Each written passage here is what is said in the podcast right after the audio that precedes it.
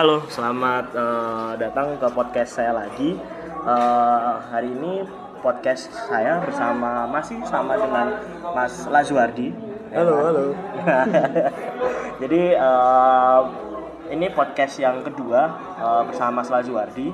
Uh, atau bisa juga yang pertama, nanti tergantung mana duluan yang bakal saya upload. Uh, intinya di sini mungkin aku bakal jelasin sedikit hal tentang Mas Lazuardi karena sebelumnya atau nanti bakal kita jelasin lagi bahwa Mas Lazuardi ini umur 24 tahun ya? Iya. 24 tahun dan kita temanan dari SMP ya? Yap, dari teman SMP, dari SMP, SMA, SMA bareng, SMA bareng dan kuliah sekarang, satu universitas. Kuliah satu universitas. Itu pernah mau jadi tim KKN gue ya? Oh iya, pernah. Hampir kayak uh, sempet kepikiran dengan akal-akal busuk anak politik ya tak kumpulin mui-mui biar kapital modalnya kuat kapital modalnya keluar ya. mantap mantap mantap.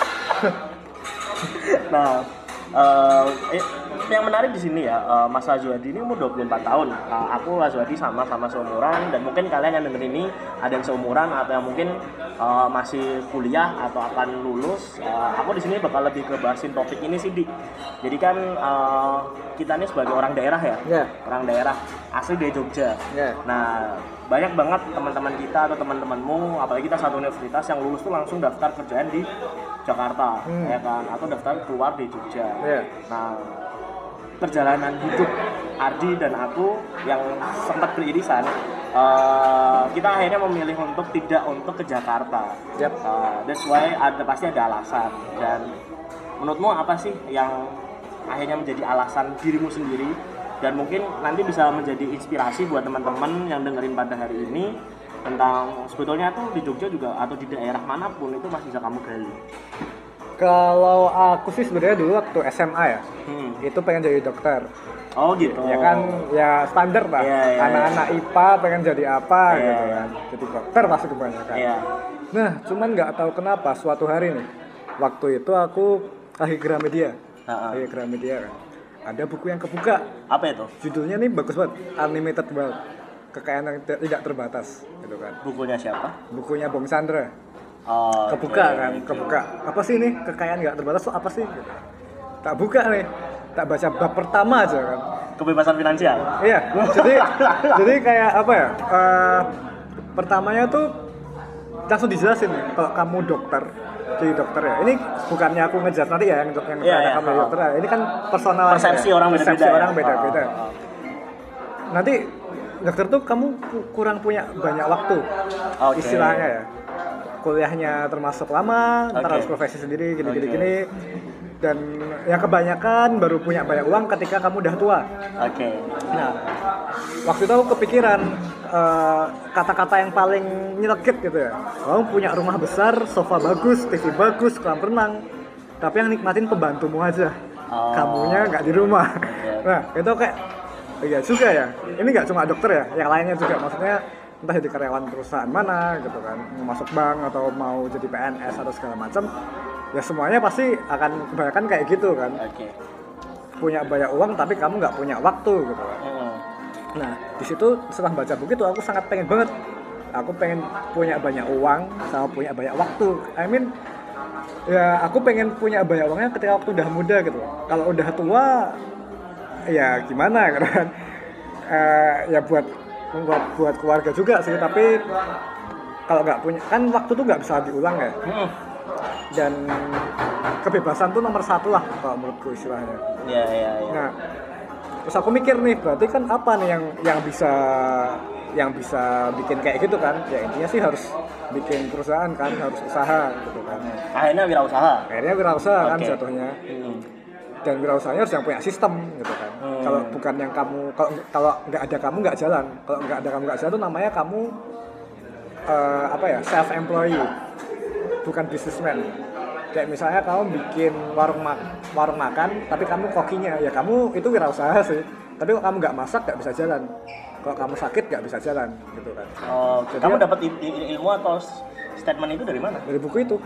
Oh dari buku itu. Jadi aku dari kelas 3 SMA udah paham gitu kan. Dengan baca buku itu aku udah paham. Berarti aku harus bikin sebuah perusahaan yang punya sistem di mana ketika aku nggak masuk pun aku tetap akan punya uang. Ketika aku lagi libur ke, liburan ke mana ketika aku lagi sakit ketika aku aduh aku masuk kantor uang tetap ada akan tetap ngalir. Gitu, gitu kan. Nah terus dari situ aku langsung pengen nih apa sih kuliah yang bagus buat itu Oh, aku mikir oh yang paling bagus di Jogja ya yang paling di Indonesia lah. Ya pasti UGM gitu kan aku kira UGM ya tanpa kita ini ya ada UI ada gitu iya iya iya. Dan eh, ya karena orang tua juga pengennya di UGM gitu. Kan Ah, nah ya udah ngambilnya fakultas ekonomi kan. Hmm. eh, manajemen bisnis. Kan. ya udah udah diniatin tuh dari situ. Keterima juga ternyata kan. Jadi kayak waktu itu kepikirannya ya ini kayak apa ya semacam semesta mendukung kayak kayak tiba-tiba baca buku yang tentang wirausaha dan tiba-tiba masuk fakultasnya yang bisa juga masuk manajemen bisnis gitu kan karena susah kan pasti masuk UGM gitu. nah terus udah nih berarti kan dari awal niatku mau masuk ke situ adalah wirausaha kalau aku lulus aku tiba-tiba nggak berusaha aku mengkhianati diriku yang kelas 3 SMA. Kayak ngapain aku 4 tahun di FEB kenapa kamu nggak masuk dokteran aja? Kok kayak gitu? Hmm. istilahnya kan kayak gitu. Ya aku terngiang yang akan itu sih. Dan aku sempat bikin kan. Sempat bikin beberapa proyek. Bukan proyek sih ya. Perusahaan sendiri startup gitu kan. Ada dua. Dua ya. Jatuhnya sih aku rasa gagal semua gitu kan. Jatuhnya aku rasa aku gagal semua. Yang ketiga ini aku bikin lagi. Tapi eh, aku mikir juga akhirnya apa sih solusi yang terbaik dengan aku bikin ini tanpa aku eh dengan aku juga tetap bakal bisa eh, mendapatkan uang juga? Akhirnya kan sebenarnya dari awal tuh orang tua pengennya udahlah kamu gedein gedein perusahaan aja gitu kan gedein perusahaan aja. Karena ya emang perusahaan keluarga. Ya, karena itu emang masih banyak banget yang harus dibenerin gitu kan. Tapi karena ego pengennya ah aku pengen bikin sendiri dulu aja lah karena kayak ah nggak nggak apa nggak tertarik dengan apa sih yang dibikin perusahaan gitu kan. Banyak banyak aku menemukan banyak juga orang yang seperti ini gitu. Ada juga beberapa yang bahkan walaupun orang tua punya perusahaan mereka tetap pengennya kerja di Jakarta. Nah, akhirnya aku pikir kenapa nggak eh, digabungin aja apa yang aku buat sama yang ada di, di keluarga. Yaudah apa yang aku buat dijadikan anak perusahaan. Jadi perusahaan keluarga itu holdingnya. Hmm. Apa yang aku buat adalah anak perusahaannya. oke oke Jadi tetap tetap saling mengap ya aku tetap bantu perusahaan keluarga. Aku juga tetap bangun apa yang aku bikin. Heeh. Toh aku juga mulai sadar bahwa sama ini orang-orang sekarang juga kayak yang jarum segala macam itu juga ya bahkan bakri pun juga karena awalnya kan dari keluarga juga kan karena nggak ada yang dari awal kamu buat langsung besar gitu kan harus Enggak. harus bara- generasi kan kenapa nggak aku gedein aja gitu ya seperti yang di podcast sebelumnya aku cerita aku benerin sistemnya aku benerin cash flow-nya aku buat sistem baru inovasi macam-macam aku buatin website aku buatin marketing yang lebih bagus segala macam dengan segala ilmu yang aku dapatkan dari FEB UGM ya aku punya ilmu itu kenapa nggak tak terapin aja gitu kan di perusahaan yang masih bisa dikembangkan ini gitu. dengan aku dengan aku tetap membangun apa yang ingin aku bangun Oke. Ber- Berarti itu sebetulnya intinya adalah semua itu urusan awal dari semua ini adalah mindset ya. ya Kalau aku bilang, maksudnya kan awal awalnya kamu di Gramedia ngebuka bukunya Bung Chandra, Iya. ya terus akhirnya menginspirasi kamu, Iya. akhirnya patternnya udah mulai kelihatan di situ. Iya. Eh, yang menarik gini sih, Di. beberapa tahun terakhir mungkin kamu sering dengar entrepreneur atau wirausaha itu sebuah hal yang asik untuk anak-anak muda sekarang. hmm. Eh, tapi kadang eh, mereka tuh nggak tahu definisi entrepreneur itu apa. Kalau menurut gini, menurut gini, mereka ngomong aku entrepreneur, but kamu do something atau apa? Apa yang kamu pernah buat gitu kan? Hmm. Nah, aku ini sih dari lihat ceritamu aku pengen nanggapin aja, maksudnya apakah itu suatu hal yang memang karena arusnya sekarang ini membuka bahwa kita harus wirausaha kantoran atau memang cuman kegayaan atau apa? Jadi waktu aku interview FEB UGM ya, karena aku masuknya kelas internasional, Ah, jadi oke. ada ada sub interview lah, Ah, ah. yang ya pakai bahasa Inggris itu buat dia tahu kita bahasa Inggrisnya bagus atau enggak. Ditanya ditanyain sama kayak dekan deh waktu itu yang interview aku. Ditanyain yang keterima tuh nanti dari sebanyak orang ini paling cuma 15 Oke. apa sih yang buat kita harus menerima kamu? Oke. Pertamaannya pertanyaan mungkin sedikit template kayak pertama Iya. ka- kamu interview pekerjaan Iya, ya. iya, iya. Ya, aku langsung kebayang Apa sih. jawabanmu? Aku pengen mengurangi eh, angka kemiskinan. Oke. Jadi aku pengen jadi pengusaha yang bisa mensejahterakan banyak orang.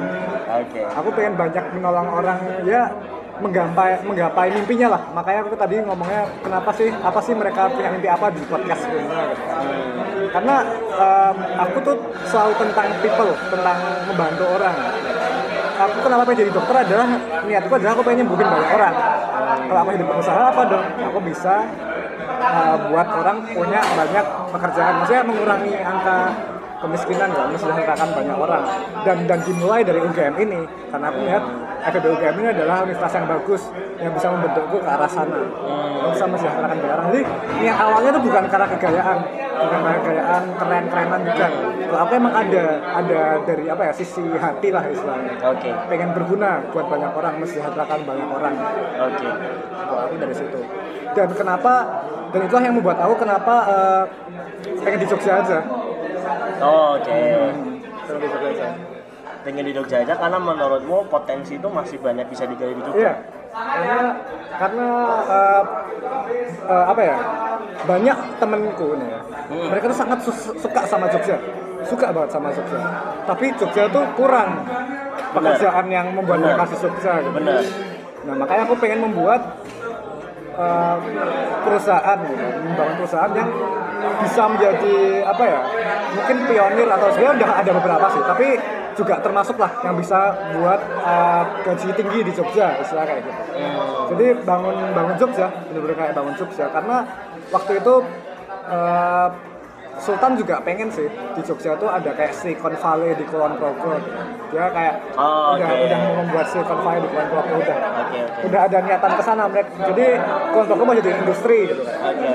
jangka panjangnya Kulon Progo bakal jadi industri dan aku juga ya juga pengen termasuk perusahaan yang itu yang bisa in the end ke depannya tuh banyak orang yang bakal bisa stay di Jogja dengan pekerjaan di Jogja membangun Jogja lah aku kan anak Jogja aku pengen bangun Jogja gitu Oke. jangan Jogja tuh jangan cuma karena banyak mahasiswa aja gitu kan apa sejahteranya gitu Iya, iya. kan istilahnya kayak Jogja tuh sejahteranya karena apa ya pariwisata sama mahasiswa doang kan Iya. jatuhnya gitu Oh. ada lah yang lain gitu Ya, aku itu sih sedih aja banyak orang yang suka sama Jogja tapi mereka nggak bisa stay di Jogja Tapi itu ini nggak sih, Di? Itu sebuah realita yang kamu nggak bisa munafik bahwa memang di Jogja ini itu susah mencari uang. Maksudnya kita ngelihat dari segi UMR, Iya. terus dari segi lapangan pekerjaan, ya kan. UMR di Jogja itu cuma satu setengah. Iya. Fresh graduate di harga berapa sih di sini dua dua setengah? Iya. Iya kan? ya terus segitu-segitu aja Segitu-segitu aja kan. Iya. Ya dua ada setengah tuh udah lumayan sih dua, kayak dua setengah itu lumayan ya. bahkan beberapa ada yang temenku ya paling 1,8 oh iya. Nah, ya untungnya di Jogja kan emang nggak nggak besar kan. Ya ya bisa hidup gitu kan. Tapi akhirnya aku pengen ng- ngajak kamu uh, arah menanggapi kenapa sih bisa jadi problematika seperti itu di Yogyakarta? Apa karena memang lapangan pekerjaan atau karena memang uh, ada suatu hal yang memang ya Jogja itu kayak gini aja udah cukup gitu loh. Dari keilmuanmu atau dari apa pengetahuanmu deh. Sebenarnya jangka panjang sisa aku bilang tadi ya itu Jogja tuh bakal kok ke depannya bakal banyak peker, apa pekerjaan yang bisa menampung kita gitu. Uh, kemarin sebenarnya Gojek udah mau mulai kan dengan aja Gojek Valley gitu tapi kan tutup lah Tapi akhirnya udah tutup. Iya. Kayak ya sa- sayang banget. Iya. ya ya ya apa ya di Jogja ya apa gitu. Kan maksudnya selain pariwisata Dan mahasiswanya. dan mahasiswa tuh susah sih emang. Dan dan perusahaanku tuh kenapa bisa? Karena ada hubungannya sama pariwisata. Ada hubungannya sama Ah. pariwisata. Dan hospitality ya? Dan hospitality. Ya ada hubungannya ke situ jadi bisa gitu kan. Oh, oke. Dengan- dengan amdal segala macamnya tadi ya tapi eh, sebenarnya di Jogja pun juga udah mulai ada apa ya tambang-tambang itu juga udah mulai. Karena Gunung Kidul udah mulai dibuka lagi. Tadinya kan Gunung Kidul itu benar-benar ditutup sama pemerintah buat gak boleh tambang. Oh iya? Baru 2014 dibuka. Oke. Dari 2014 dibuka. Dan itu pun ngurus izinnya nggak nggak gampang. Oke. Jadi kayak benar-benar baru tahun ini baru mulai banyak mulai tambang-tambang di Gunung Kidul oke oke oke.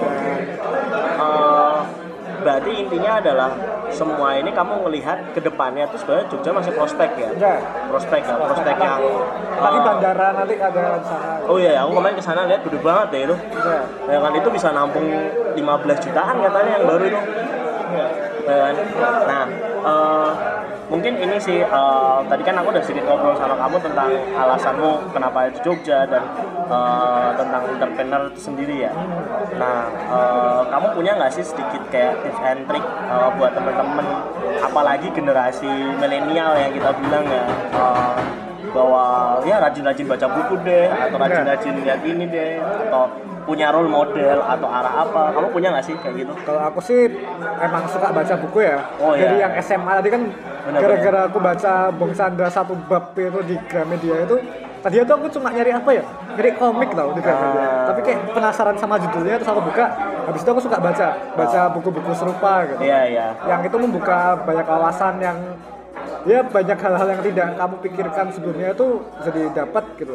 Iya. Kayak ada apa sih? Robert. Kiyosaki ya Robert Nah. Kiyosaki segala macam itu kan benar-benar membuka membuka wawasan banget lah itu menurutku Robert Kiyosaki itu buku apa ah Rich Dad Poor Dad ini buku apa ya basic Iya, sumpah benar. Rich Dad Poor Dad ini mindset sih buku basic paling basic Poor basic seorang entrepreneur ya Iya, ini kayak ya kamu harus baca ini sih kalau di entrepreneur ya. Iya. Itu ya ini paling paling level paling level satu lah baca ini. Ah, ah, ah. paling paling generalnya gitu. jadi jadi jadi baca akhirnya baca buku iya Hmm. baca eh nonton YouTube juga kayak eh, apa sih kalau kamu kalian malas baca buku ada channel namanya Fake Mediocrity Apa? Fake Mediocrity apa ya? Aku malah baru tahu itu. Nah itu dia benar-benar bahas bahas buku-buku bahas buku-buku yang kamu di YouTube-in dikasih gambar-gambar gitu. Loh. Ah. jadi kamu nggak perlu baca buku sepenuhnya gitu kan. Kayak dijelasin apa dijelasin intinya dengan gambar yang enak. Ya aku sih baca-baca eh nonton-nonton kayak gitu juga kalau baik apa tadi? Fake aduh aku fake mediocrity apa ya? Itu tuh mediocrity ah ya oke jadi jangan jadi mediocre lah intinya oke. Kamu harus jadi orang spesial lah. Ber- berarti balik lagi ya orang tuh ngatain kalau dia memang seorang pengusaha atau entrepreneur itu harus punya mindset ya? Harus belajar. Harus belajar harus gimana? mau belajar kayak aku loh aku orang manajemen bisnis harus tahu lingkungan. Waktu aku sertifikasinya masuknya IPA IPA lagi tapi ya harus harus harus ngerti gitu. teknologi pun juga aku belajar kan jadinya karena aku mau masuk ke startup tadinya juga kan. Yang yang sekarang juga tak buat jadi kayak sem- semi startup lah ini perusahaan yang sekarang. Karena ada website segala macamnya yang marketingnya inovasi segala macam. Oke. Mindset harus belajar Hmm. dan terkait komitmen gimana komitmen kalau apa ya ya pokoknya kalau gagal sekali dua kali ya hal wajar lah ya. Wajar lah maksudnya bisnis gak ada yang langsung untung eh, kan? cari cara lain lah. Cari cara lain yang akhirnya pas gitu. ya pokoknya ya ini aja kan aku pernah sebenarnya bilang bilang ke kamu kemarin eh tadi lah.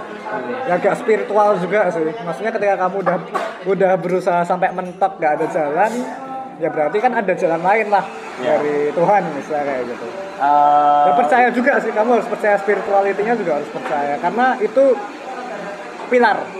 Pilar Bener. ketika kamu gagal tuh itu pilarnya Bener. tinggal itu yang Kalau nggak kamu gila. Kalau nggak kamu gila. ah, ah, benar Tinggal itu yang bisa membuatmu terus maju. ya dan gagal pun di sini bukan gagal yang hanya gagal karena waktu doang ya dan Ya, tenaga ya. tapi uang itu uang pun juga dan Iya. opportunity lainnya Ya. juga misalnya Oh. misalnya kamu udah bisa ngapain misalnya kamu bisa apa kalau kamu misalnya kamu misalnya kamu kerja gitu ya wah ini teman kamu udah kerja sampai sini kamu usaha tapi malah gagal gitu kan pasti kan ada kepikiran apa aku nyari kerja aja apa aku ke Jakarta aja itu pasti nanti ujung-ujungnya kan ada ke situ juga kalau kamu gagal ya kamu kapan kamu kapan mau nikahnya kok kayak gitu istilahnya gitu kan? Kapan bisa nabungnya gitu kan? Kan kan pasti ada ada di sana sananya juga. Terus akhirnya kalau buat mereka yang dengerin ini atau yang sekarang masih bekerja terus akhirnya ada itikat pingin kewirausahaan nih apalagi di daerah ya. Hmm. mulainya dari mana gitu kalau dari kamu sendiri? Kalau sebenarnya gimana ya kan aku juga belum pernah kerja ya Ah. aku juga belum punya pengalaman kerja terus resign ngam- ngambil apa sih kayak jadi bisnis gitu Ah, ah, ah. karena kalau kamu udah kerja itu udah beda feelingnya Ah. kamu udah sempat dapat income yang mungkin besar Ah. terus kamu mungkin udah nyicil sana sini Ah. gitu kan udah nyicil kredit beli apa beli apa kalau kamu keluar jadi kayak aduh nanti aku bayar tagihannya gimana itu kan pasti kepikiran pergolakan apa Iya. ya ke, ke, ketergantungan ya Hmm, berarti ketergantungan. makin besar ya. tiba-tiba kamu nggak punya cash flow masuk atau apa karena udah udah terlanjur udah terlanjur ngerasain. Tapi bukannya gini nih aku pernah baca buku juga bahwa resiko atau berani ngambil keputusan terburuk itu adalah seorang intuisi pengusaha ya nggak sih? Hmm, kamu boleh ngambil resiko tapi harus terukur. matang. Hmm. harus diukur apa untung ruginya juga sih. Maksudnya kalau ternyata banyak ruginya juga ya jangan resign. Maksudnya kamu nyicil. Karena banyak nih banyak tuh orang yang bikin perusahaan tuh nyambi. Mereka tetap kerja di perusahaannya tapi mereka kayak punya side project. Nanti ketika side projectnya udah mulai menghasilkan baru mereka resign. Itu bagus nggak sih menurutmu kayak gitu? Menurutku itu malah yang beneran. Kalau kamu udah kerja loh. Kalau kamu masih habis lulus kuliah kamu mending langsung aja terjun nggak apa-apa gitu. Kan tapi kalau kamu udah ngerasain kerja terus udah ngerasain cash flow segala macam. Tuh psikologinya nanti untuk kamu menyerah lebih gampang. Menyerah di wirausaha? Ah, oh nah menurutku ya karena mereka udah ngerasain dapat gaji gitu kan. Jadi saya juga punya pengalaman sih. Ya, ya udah saya lewatin gitu. Kan itu lebih susah sih dan kalau dari awal belum punya mindset yang suka baca buku segala macam udah dan nggak nggak apa ya nggak punya nggak punya leadership. Baru aku baru baru punya leadership dan dan waton terjun gitu. Itu nggak nyaranin sih nggak nyaranin sih. Harus harus harus mateng mateng dari awal ya? Mateng dari awal. Dan bener-bener kayak dicoba-coba dulu aja tapi side project. Eh, tapi gini di akhirnya itu yang menjadi alasan nggak sih kalau misalnya orang-orang di Indonesia ini tuh kan aku pernah baca ya di sebuah dari berita itu negara maju dikatakan negara maju ketika wirausaha atau pengusahanya lebih banyak daripada seorang pekerja kantoran. Dan di Indonesia ini pengusaha itu paling cuma 10 sampai 15 persen bener nggak sih itu dikit banget sih dikit banget Ya, kan dikit banget. nah akhirnya itu yang membuat eh, akhirnya negara kita nggak maju-maju nggak sih kalau misalnya dalam tanda kutip ya ini sorry ya malah jadi Iya sih, setuju sih. Karena ya banyak pengangguran kan sebenarnya, banyak pengangguran karena lapangan pekerjaannya juga nggak sebanyak itu. Karena apa ya? Ya keluarga keluarga itu juga ada sih beberapa yang ya punya kerjaan sih, tapi ya gajinya mungkin bisa aja di bawah UMR gitu.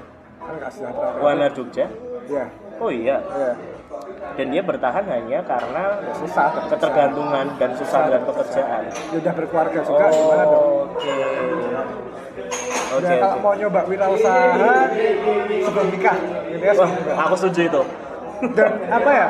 eh wirausaha itu nggak segampang itu loh. benar Maksudnya kamu kalau jadi pegawai itu kamu ada libur, ya kerjamu ada jamnya. ya Nah, wirausaha itu kamu setiap hari mikir, ya mikir. Kamu nanti juga harus, kamu tuh bertanggung jawab sama banyak orang loh. Iya. Kamu harus ngurusin karyawanmu.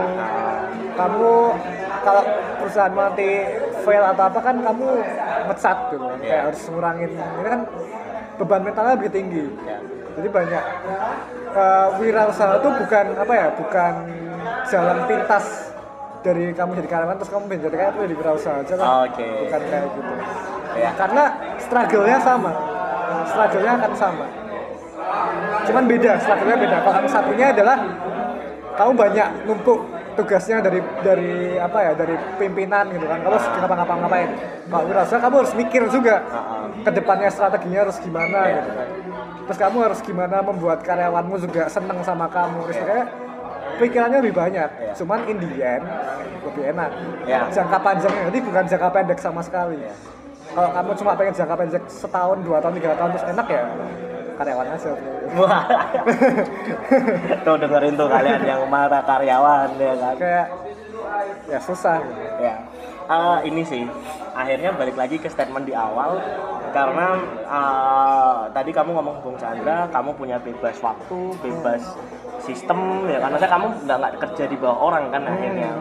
Nah uh, in the end itu goal panjangnya di situ ya pasti. Iya, aku udah nyiapinnya, waktu, aku tuh nyiapinnya udah dari SMA loh, otomatis gitu kan. Maksudnya waktu SMA aku ke kuliah tuh aku dengan tujuan ikut event, ikut organisasi, ikut ikut apa belajarnya itu bukan lagi menemukan CV, bukan lagi sekedar dari nilai, tapi ya buat ke depannya ketika aku usaha aku udah tahu apa yang harus aku lakuin. Karena aku udah udah punya mindsetnya dari SMA dengan belajar dan organisasinya tuh udah bukan CV CV lagi gitu. Kan kebanyakan ada yang cuma ya menulis CV biar diterima kerja gitu. Ya. Ya aku nggak bukan itu lagi gitu. ya. ya menarik sih menurutku percakapan ini karena uh, akhirnya ambil. Siap. Ya.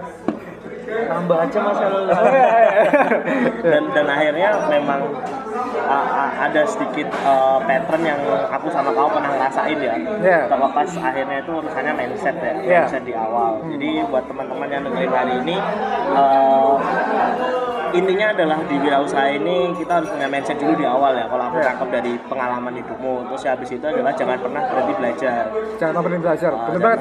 Karena bakal terus berputar dunia ini. dunia bakal terus berputar Kamu bisa bisnis sekarang 10 tahun 5, 5 tahun lagi gagal industrinya bisa aja. ya Uh-uh. terus yang Jadi karyawan juga sih. Karyawan juga nggak nggak tentu kamu bisa aja di PHK loh. ya Nggak ada yang aman bro. ya Nggak ada yang aman. Terus yang ketiga adalah eh, intinya komitmen lah ya. Iya, komitmen. Dan urusan spiritual emang, emang aku kerasain sih. Ya ya Setahun. spiritual juga penting Ya. sih. Kalau mau majunya jauh loh ya. Nah, ah. dan setahun terakhir aku juga mencoba full wirausaha memang akhirnya ya untung rugi itu tipis banget dah ya. Ya. Tapi akhirnya terakhir aku pengen tanya ke kamu nih. eh, ini deh apa namanya komitmen dan ke depannya itu wirausaha itu sebenarnya menjanjikan nggak sih dalam tanda kutip mungkin ini pertanyaan bodoh banget ya Hmm. kalau menjanjikan pasti menjanjikan tapi kan kalau yang kita merasain praktikal kan ya bos kita belum tentu nih bisa nikahin anak orang kita punya modal nggak seorang karyawan Ya. karyawan bisa misalnya punya salary 3 32 juta dia bisa nyisihin 500 ribu 12 bulan dia dapat 6 juta kita bisa dikatakan mungkin sebulan nggak bisa nabung tapi bisa juga suatu saat nabung banyak banget. Nah, aku di sini mau ngomong kamu menjanjikan atau memberi motivasi sedikit ya buat teman-teman yang memang udah terjun ke wirausaha, jangan nyerah kalau memang suatu saat nanti gagal atau suatu saat nanti nggak bisa menabung. Kalau tentang uang sama capital tuh sekarang dengan majunya teknologi ini banyak caranya buat dapat duit tanpa kamu yang sendiri yang dapat dengan cara nyari investor atau eh, ngumpulin apa ya sangat kalau juara ke sini ada kayak eh, Kickstarter gitu-gitu kan Apa itu? Eh, ya kayak misalnya kayak kita bisa Oh, tapi bisnis. Kayak kamu jelasin bisnismu di website itu nanti berapa orang yang mau nyumbang? Oh, yang mau nyumbang di ide bisnismu itu. Oh, kamu juga bisa nyari investor. Saya tuh banyak man, banyak orang kaya yang bingung duitnya mau diapain. Oh, gimana sih cara mem- me- apa ya membanyakin duitnya ini?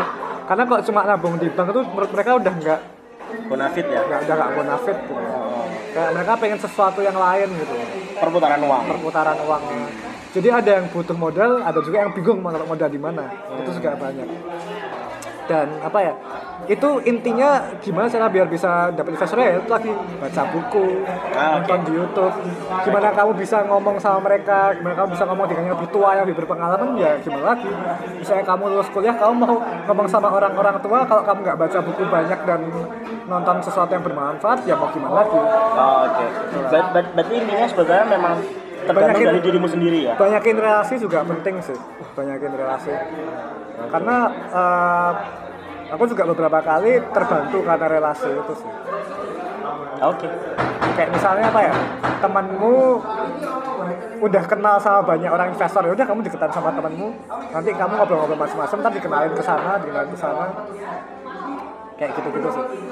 Ya itu semuanya sebenarnya semua basic ya semua tuh kalian udah tahu loh. Banyakin relasi tergantung diri sendiri baca buku sesuatu yang nonton-nonton sesuatu yang bermanfaat. Tapi terkadang orang itu susah jalaninnya dan dia lebih berta- leb- kamu ngerasain nggak sih? Aku sih merasakan beberapa teman-temanku yang waktu waktu lihat dia kuliah punya track record bagus tapi akhirnya jadi PNS terlepas aku nggak mau mengesampingkan PNS itu bukan pekerjaan yang baik ya. Justru sangat mulia kan sebagai sangat, abdi iya, negara kan. Iya, iya. tapi kan akhirnya men kamu tuh bisa membuat konten. Kamu bisa membuat something to do tapi akhirnya mereka nggak kuat dengan yang dikatain orang nganggur berapa bulan. Terus nanti wah kalau aku wirausaha kayak gini itu tidak menjanjikan karena aku ya kayak tadi kamu bilang kalau kamu emang mau 2-3 tahun langsung benefit ya kamu kerja.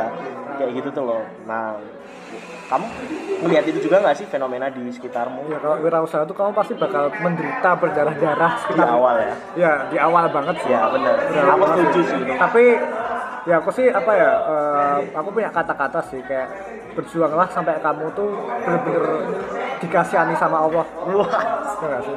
Sampai, sampai Allah tuh kasihan sama kamu lah istilahnya. akhirnya balik-baliknya spiritual ya Sebenarnya baik-baiknya virtual, tapi itu juga ya usaha nggak akan mengkhianati hasil gitu. bener Nah, aku setuju eh hasil nggak akan mengkhianati susah, sorry sorry. Ah. ya, ya itu baik-baik ke basic lagi sih man Iya. sebenarnya kayak yang kata-kata itu tuh bener-bener yang bener gitu. Aku juga sebenarnya belum sesukses itu untuk ngomong kayak gini kan. Iya. Cuman cuman ya aku ngerasain, udah ngerasain sedikit tidaknya gitu. Iya. ngerasain. Gitu apalagi aja. orang Indonesia ini jahat ya cemoohnya tuh kanan kiri gila-gilaan ya Iya, iya. Kayak Kadang mereka cuma ngeliat endingnya aja gitu. Bener, ngeliat bener. depannya. Bener, wah enak ya dia gini-gini. Oh, wah enak ya pengusaha bebas waktu kok kayaknya bebas hidupnya enak aja tuh updateannya gitu-gitu. Liburan mulu. liburan mulu. Awal-awalnya. Eh. tiap malamnya mikirin gimana Iya. ke depannya kalau ada disrupsi atau di- ada kompetitor atau misalnya kalah tender segala macam kan banyak kalau kalau kamu jadi karyawan mah kamu nggak mikirin banget kan? Kamu Setuju tinggal aku. jalanin aja gitu. Jalan SOP jalanin Ah. terus kalau misalnya ada apa-apa dibalikin lagi ke pimpinan. Iya. ya kan? Setuju. karena tantangannya sama-sama berat tapi beda kasus sama-sama berat tapi beda oke ya segitu aja sih di kayak perbincangan podcast hari yang yang sekarang ini malah lebih panjang ya hampir 30 menit Oh, ini iya, iya. Ya kan? mudah-mudahan kalian yang nonton ini bisa menginspirasi atau percakapan kita ini bisa jadi ya semacam renungan ya Iya. renungan Eh, jadi podcastku hari ini aku cukupin dulu Eh, jangan lupa nanti tetap eh, follow Instagramku sama Laksuardi karena aku bakal sering update di Instagram, Twitter, Eh, Instagram, Twitter aja sih ya Mantap, mungkin ya. mantap, iya, iya, iya. Heeh. Nah dan kalau memang kalian ternyata menarik dan tertarik, kalian bisa email ke aku atau nanti DM mau topik apa lagi, apa mau langsung Mas Abi lagi kayak pembicaraan kita bakal panjang ya. Iya mau request apa jangan Mas seperti atau topik-topik lain banyak mau nanya yang lain apa percintaan mungkin atau apa Oke, makasih Ardi eh, buat podcast hari ini. Aku tutup dulu. Eh, selamat pagi, siang, dan malam yang kalian mendengarkan ini di waktu kalian.